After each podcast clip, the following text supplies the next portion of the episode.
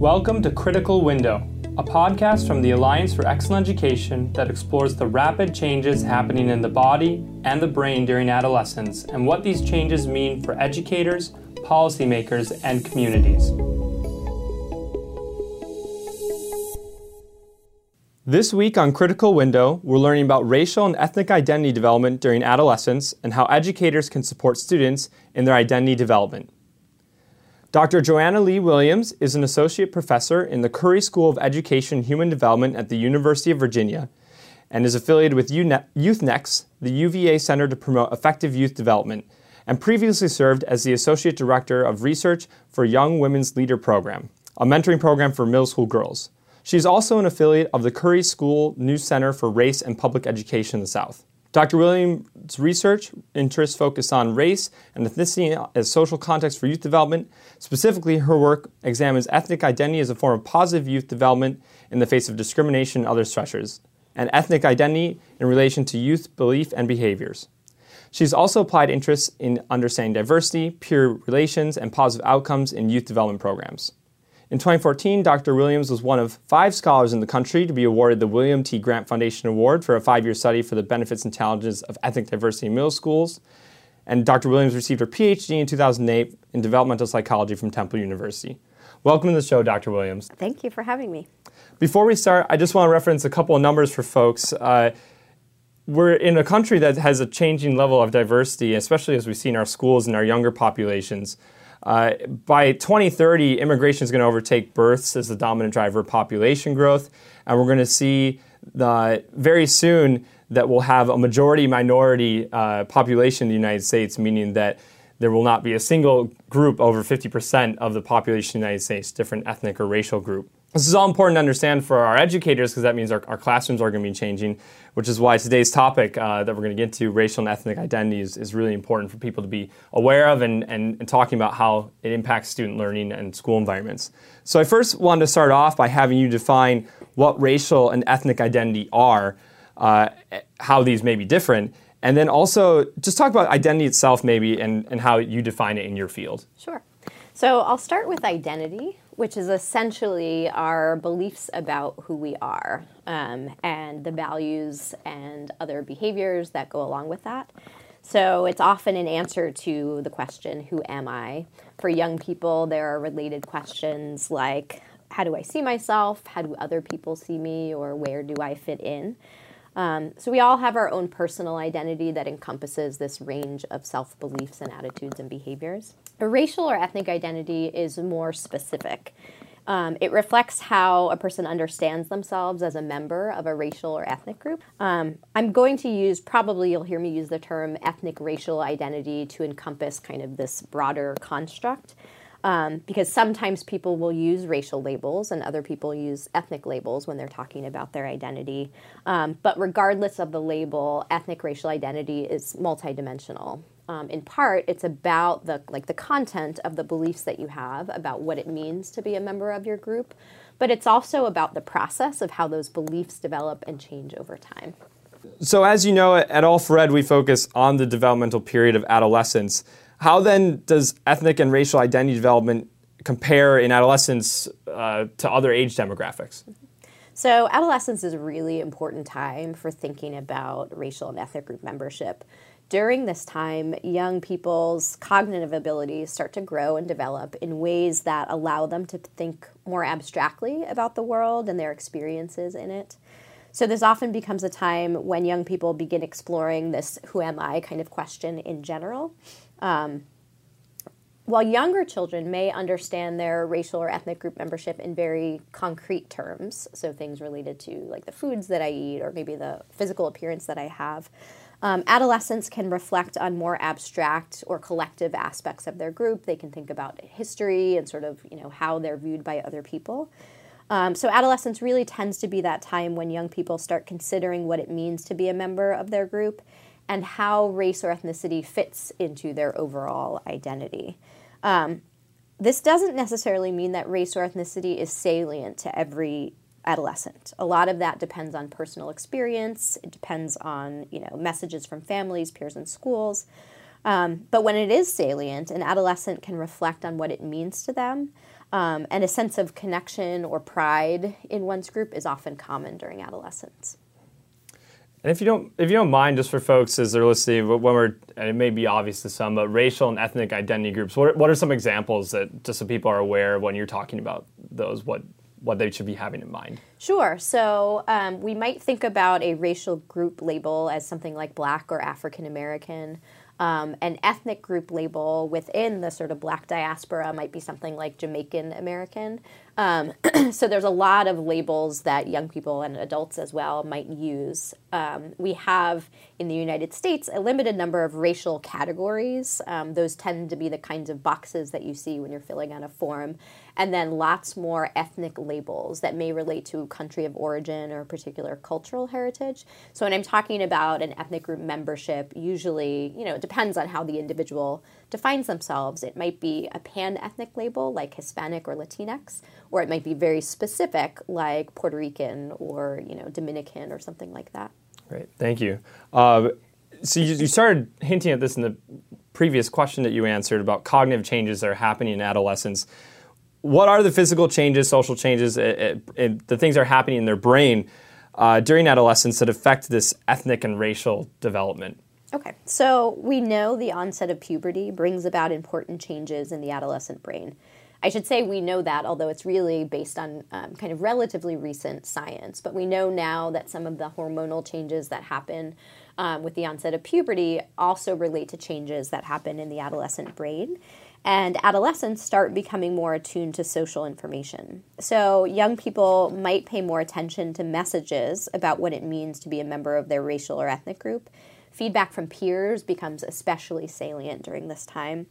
Um, adolescents are starting to negotiate their identity in the context of peer relationships often in school, and they have to kind of figure out how do I balance what I'm hearing, maybe from family members or other adults, with you know what I'm seeing or hearing from my friends in school or the messages I'm getting from media or teachers. Um, as they start begin explore, beginning to explore their ethnic and racial identity and being more attuned to social feedback, young people might start to be more aware of stereotypical messages about their group, um, which might be positive or negative.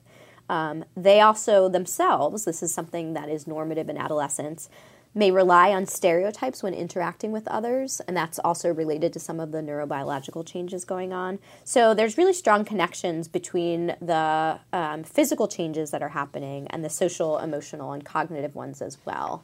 Um, this is going to be um, important for all aspects of identity, but when you think about the content of messages you might be aware of or more attuned to as it relates to race or ethnicity, um, that has some implications for how you start to make meaning of that part of your identity. So before we sat down and started recording this, we were talking a little bit about how you got involved in this research, and I, would like to take the time now to for you to share that with folks about why why you got interested in, in research in ethnic and racial identity development, particularly in adolescence. Okay, so this is a personal story. I don't often share it, but it, it is something that I reflect back on. And I'll start by describing my own racial identity. So I identify both as black and biracial. I grew up um, with a, an African American father and a white mother. And when I was uh, in sixth grade, I remember having an experience where an African American peer of mine confronted me as we were sort of socializing in a classroom setting and asked me this question Are you black or are you white? And in my sixth grade mind, I had this very sort of rational response internally at first, like, well, you've known me since kindergarten. you know my parents, so that you know on the you know, I'm both like both in terms of my heritage. But I knew that wasn't what he was asking me. He was he was asking me essentially about you know my allegiance to um, social groups and racial groups in our school. The school that I attended at the time was probably about 30% um, black and about 60% white. Um, I didn't have really the sort of language or the, you know, enough cognitive development to kind of make sense of this, but I had enough social savviness to know that his question um, was intentional. And then at that point, I actually started thinking a lot more about my social interactions with peers along racial or ethnic lines. So that it caused me to think a lot about kind of my place and where I fit in. Um, I don't know that I dwelled on it for a long time, but it was certainly one of those moments that when I started to learn more about racial and ethnic identity, in terms of you know psychological research, and I had experiences in college where I was given opportunities to better understand what my identity meant to me. I looked back on that experience and realized it was one of those pivotal encounters that sort of was an early moment of starting to think about what race meant for me personally. It's a, it's a, a I think a powerful story, and, and thank you for sharing. As you said, you don't share it often, so we really appreciate. I think folks listening will appreciate hearing that. Uh, so you, you, alluded to this in your story itself. Uh, adolescence is a period defined by changing social dynamics, mm-hmm. um, and there's an increased importance for peer relationships. So how should we be thinking about changing peer relationships in the context of developing racial and ethnic identities? So, one of my favorite books um, is called Why Are All the Black Kids Sitting Together in the Cafeteria by Beverly Tatum. She is a well known scholar and she's president emeritus of Spelman College.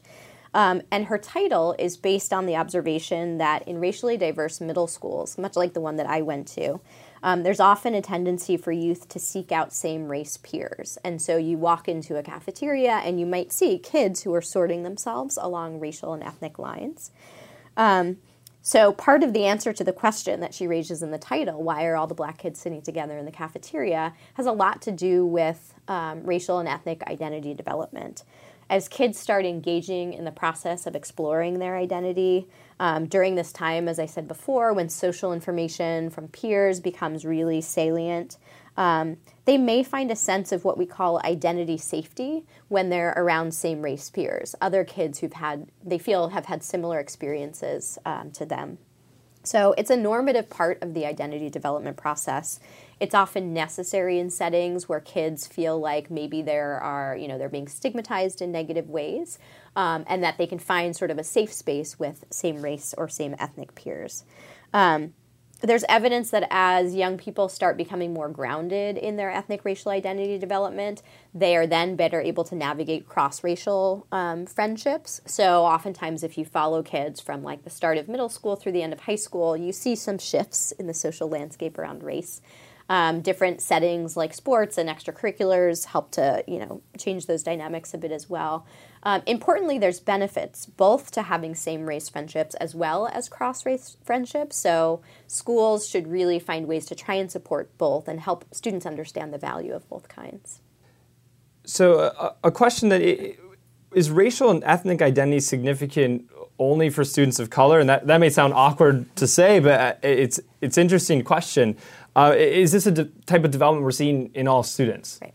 So I think it's a complex question, but it's an important question. On the one hand, any youth, regardless of their racial label, may feel a strong sense of connection to some aspect of their cultural heritage. Um, so we can all think of the cultural or ethnic labels of our ancestors, and we may feel connected to those. So in that way, there's some maybe almost generic aspect of feeling like, oh, I have pride in being, say, Irish American or something like that. Um, but when it comes to race, the story can be a little bit different, particularly in the context of the United States and given the history of sort of how racial groups came to be.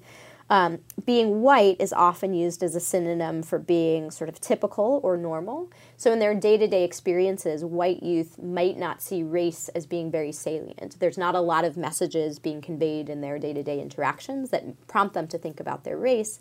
Whereas for youth of color, um, the same is not true. Oftentimes, they're getting messages from the people around them that you know they're seen through the lens of race or ethnicity, um, and they start seeing themselves in that way um, for that reason. So, on the research side, in my field as a developmental scientist, I would say, broadly speaking, research on identity, really in a large way, for white youth has focused on aspects of like individual identity, so how you see yourself as a person. Um, whereas for youth of color, it's often focused on race or ethnicity. Um, so we haven't studied youth from different backgrounds in quite the same way. There are some models of racial identity development for white individuals that focus a lot on how you become sort of conscious of what it means to be white in a racially hierarchical society.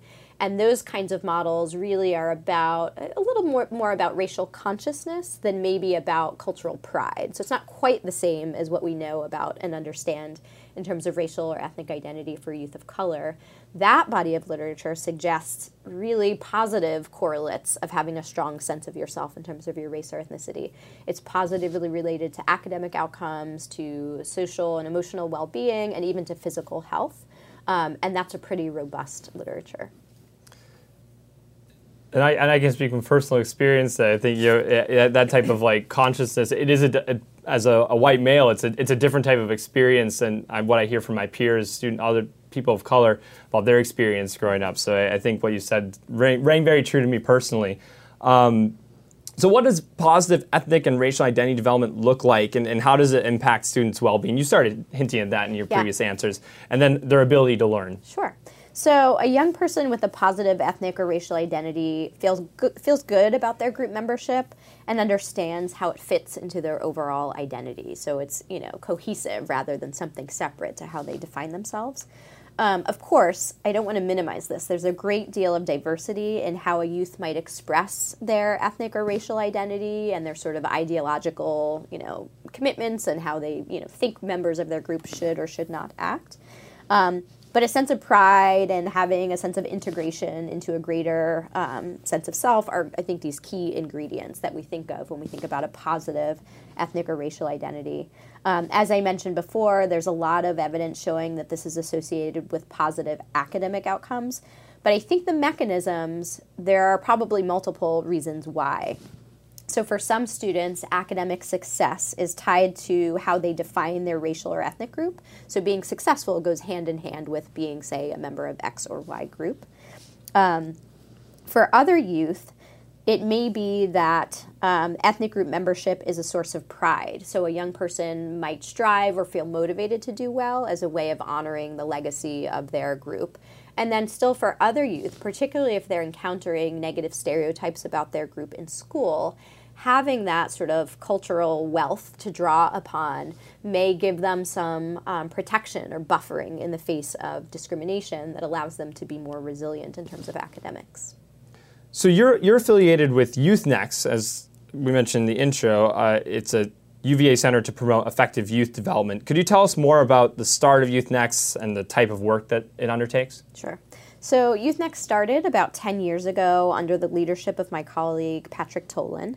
Um, the goal of the center has always been about using research to try to reframe deficit oriented narratives about adolescents. So we have stereotypes about adolescents. We think they're moody, they're rebellious, you know what I'm talking about, they're prone to take risks and make poor decisions.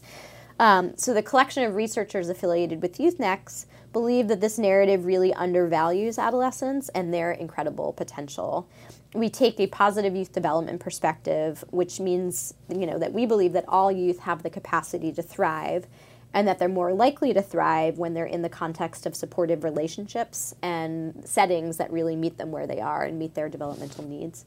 Um, and while it's certainly true that there are these neurobiological changes and other changes um, that make teens more sensitive to rewards and more prone to risk, that's something that we can reframe as an opportunity rather than as a deficit. So, youth have this tremendous capacity for being creative and being innovative um, and making contributions to society. Um, and our responsibility, therefore, is to create the settings where they can flourish rather than limiting our focus to kind of keeping them out of trouble. Um, so I want to mention that last year, my colleague Nancy Deutsch took over as director of YouthNext, and she's leading some new initiatives through the center, including one on reimagining middle school, um, which I'm excited to be a part of. So essentially, we're taking what we know about the science of early adolescent development, so kids who are maybe like 12, 13, 14 years old um, and what we know about positive and supportive school settings, and trying to really re envision um, what a middle school could look like if it were designed specifically to support young people's great capacity to learn, grow, and to lead. So I'm excited to see where that goes. That, sounds exciting. It really does. Uh, reimagining middle. You hear a lot about reimagining high schools, but reimagining middle schools. That's uh, something we probably should be considering as well. Um, do you is there an aspect to that work that focuses specifically on students of color or, or uh, on different you know demographic groups within adolescence or is it more a more of a broad initiative? Well it's a broad initiative although i have a working paper that i wrote on early adolescent development and as part of writing that working paper we were um, asked to consider issues of equity in this. So, beyond the kind of science of early adolescent development, how do issues of equity play a role in what we know? And so, looking at what's happening in early adolescence, everything that I mentioned before, like young people are aware of things that are unfair, and they start to become aware in middle school of disparities that exist. They often don't know how to make sense of them, but having an awareness that, hmm, people, myself or people like me, don't seem to be treated the same way as other kids. Um, you see that reflected, uh, starting to get reflected in how kids behave in school and whether or not they feel their school is supporting them or it's a trusting environment for them. And so it's a time where, because of what we know developmentally about youth's abilities to think and observe, um, then we need to kind of be focusing in on how these environments can make sure that they're not conveying those kinds of messages. So this is all a very complex issue, uh, and at times for students and for their families, for individuals, it can be traumatic or uncomfortable topic for schools to deal with. How should educators navigate this process of understanding and learning about issues of race and ethnicity, uh, especially when a lot of this is happening outside of the school uh, experience of a student? So, no student ever comes to school devoid of learning and experiences from their life outside of school. All kids come and bring, you know, they're whole people and they bring their outside experiences with them to school. And I think educators should get a lot of credit for the work that they do to support young people as whole people and not just as learners of specific academic knowledge. Um, when it comes to race and ethnicity, it doesn't necessarily have to be traumatic or uncomfortable. So, I think first, educators should not assume that race or ethnicity is a salient part of how a youth identifies themselves. It could be um, for some, um, but not for others. So, that's important.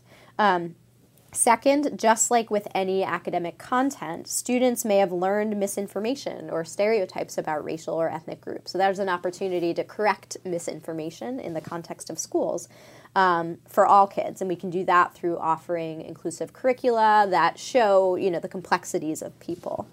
Um, Third, I think many youth, what they bring with them as it relates to race or ethnicity is a sense of pride in and connection to their group. And schools can be a place to nourish, you know, that because we know it's really beneficial. Um, and last, there will certainly be students who've experienced race related trauma or conflict. Um, as most educators know, when a student is experiencing trauma, it can be extremely difficult to learn and focus on, you know, the academic task at hand. So, resources to support the student emotionally and psychologically, which often come through school counselors, um, are essential in that regard. And you started getting towards this in your in your response just now, but then how can teachers support in their classroom specifically, and then in other places in the school building, students as they're developing uh, a positive racial and ethnic identity? Mm-hmm. So I think many schools have a long way to go um, in terms of meeting students' needs as it relates to ethnic and racial identity. While it's often unintentional, schools may implicitly, sometimes explicitly, convey messages about what being successful looks like. And historically, youth from racial and ethnic minoritized backgrounds are not the ones associated with those you know, depictions of success. So educators have to be more open in how they define what success looks like and should individually constantly reflect on how they interact with students from different racial or ethnic backgrounds so they can be aware of potential biases. I also think that we need to go a lot further in building inclusive curricula and examining the messages we currently send about race as part of the learning experience. So, I'm going to talk a little bit about my research that, that I've been doing recently. So, one of my research projects, we've been interviewing some middle school students again. We asked seventh graders last spring what they'd learned about race in school. Um, many of them said nothing. you know, it's, it's not something that we talk about they explained that you know the school doesn't really talk about race so i haven't learned anything that's what some kids said other kids shared, and this was more frequent, the single place where race came up academically was in history class. But what they were learning in their classes were these basically one dimensional and often negative narratives about broad racial groups. So, for example, kids commonly said what they learned about African Americans was slavery or that they used to be treated poorly, but things are better now. They learned that Native Americans had their lands taken away and were killed, they learned about Asian Americans um, being forced to build railroads and then forced out of the country, or that they were put into internment camps. They learned virtually nothing about Hispanic or Latinx Americans. And embedded in all of these historical events, they learned that white people were the conquerors, the enslavers, the leaders, or the innovators. So I think it's important, given that this is what seventh graders were telling us, this was their understanding of race as they learned it in school, we need to ask ourselves what can any kid take away from these overly simplified narratives as they're developing their ethnic and racial identity? How should they make meaning of it? It's sort of, you know, on the one hand, it's just academic content, but it's also giving them some information that they're using to kind of inform how they understand race because they're not having conversations about race in other spaces. So I think uh, questions like what does it mean when a black student says that their knowledge of blackness is limited to what they learned about slavery? We've had kids say that to us. Um, you know, what does being black mean to you? And they'll say, well, I think about slavery and that sort of thing. Or what should white students take away from the history of colonization or slavery as they're starting to think about, you know, what being white means? So I don't think we found a way yet of giving kids the language to talk about or understand or make meaning of race or racial identity in schools. Um, but kids are making meaning all the time on their own. So they're interpreting their social experiences and their academic experiences, and they're drawing conclusions on their own. Um, of course, they may have parents who are helping to kind of mediate some of the messages that they're receiving, and that's really critical. But in schools, and when they don't have that external support, that can just reinforce stereotypes and sort of reproduce racial hierarchies. So I think we have a great opportunity to help socialize young people to understand the role of race, both at a kind of societal level and also as part of their individual experience, because it operates in these two different ways. And we have to better support educators so that they can scaffold this learning effectively a robust answer with a lot of great things that people should be thinking about and and I hope people listen back again over and, and take down notes because I think you had a lot of excellent suggestions as to how to create a, a school climate um, as a teacher and the things you can do in your classroom.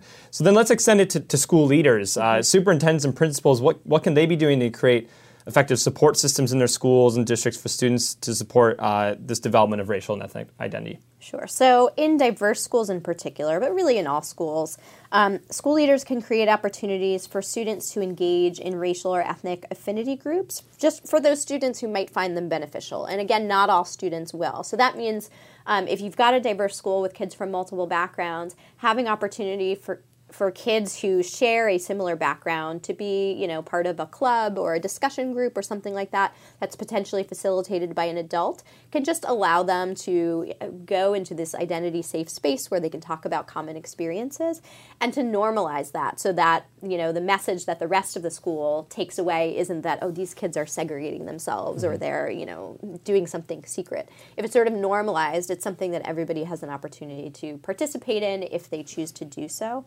Um, I think school leaders need to reflect on the kinds of messages that may be implicit in their building um, that may unintentionally connect success or excellence to only certain kinds of students. And then I think to the extent that they have the capacity, providing their teachers with the resources, skills, and practice to engage students in conversations related to race or ethnicity as they arise um, giving teachers access to kind of inclusive curricular materials that center different perspectives. They don't just show different people, but they center different perspectives.